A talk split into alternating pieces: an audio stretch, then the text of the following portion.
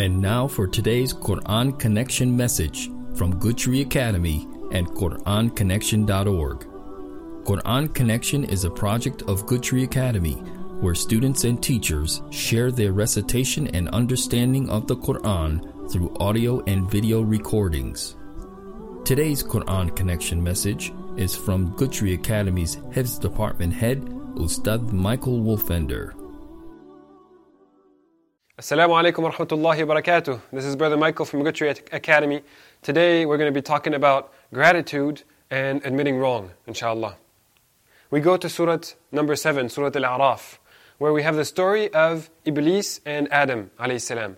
And at the beginning of the story, after Iblis refuses to make sajda to Allah, I mean sajda to uh, Adam when Allah commands him, then there's this conversation going on between Allah and Iblis. And Iblis says, because of you, he says this to Allah, because of you, because how you led me astray, then I'm going to sit on your straight path and I'm going to lead astray all the sons of Adam.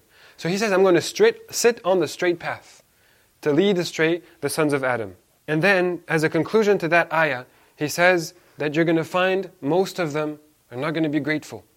So, what shaitan wants is to take gratitude away from Bani Adam, from the human beings. Later on, Allah gives the instruction to Adam salam, that you're going to live in Jannah, you cannot go to that tree, that specific tree. And that's when Iblis comes in.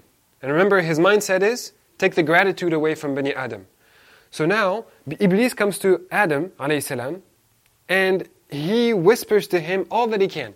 And he tries to give him suspicion. You know why you're forbidden from that tree? Because this, because that, because that. He tries to give suspicion to Adam about why Allah forbade him from doing that. He tells him, if you were to eat from the tree, you would become immortal, you would become an angel, Allah has forbidden you. So he puts suspicion in Adam's mind, alayhi salam.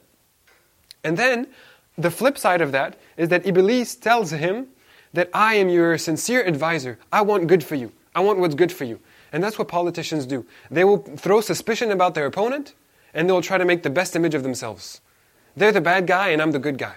So that's what Iblis is doing to Adam alayhi salam. And he insists and insists and insists until the point Allah says, دَلَّهُمْ بِغُرُورٍ He kept on deceiving them and deceiving them and deceiving, or دَلَّهُمَا بِغُرُورٍ Deceiving them. So eventually, as we know how the story goes, Adam and Hawa, they do eat from the tree. And then they feel so much regret. They feel so regretful that they ate from the tree. Adam does not blame Allah for forbidding him from the tree, does not blame Allah for um, anything that happened or for, the, for, for letting him make that mistake. Adam salam does not blame, Iblis even for tricking him, for whispering to him and giving him all this suspicion and taking the gratitude away from him. Adam salam, he just blames himself. He blames himself and he feels so bad about it, he doesn't know what to say. So, reflecting back on the first few pages of Surah Al Baqarah, where Allah introduces this story to us, and that's a beautiful feature of the Quran, that the story is introduced in Surah Al-Baqarah and then mentioned again a few juz later in Surah number 7, Al-A'raf. And so the, in Surah Al-Baqarah Allah told us that He taught Adam what to say. And so the words are now recorded in this particular surah. Allah taught Adam. He said, okay, I know how you feel. I know you feel so guilty. Here's what you say. When you say, when you feel guilty, this is what you say. And so this is a lesson for all human beings. Whenever we feel guilty about what we, did, what we did, this is what we need to say. And so Allah records it, أعوذ بالله من الشيطان الرجيم قال ربنا ظلمنا أنفسنا وإن لم تغفر لنا وترحمنا لنكونن من الخاسرين So our Master, we have wronged ourselves, only ourselves. And if you don't forgive us, and if you don't have mercy on us and be kind to us, then no doubt about it, we will be so lost. We will be deep in loss.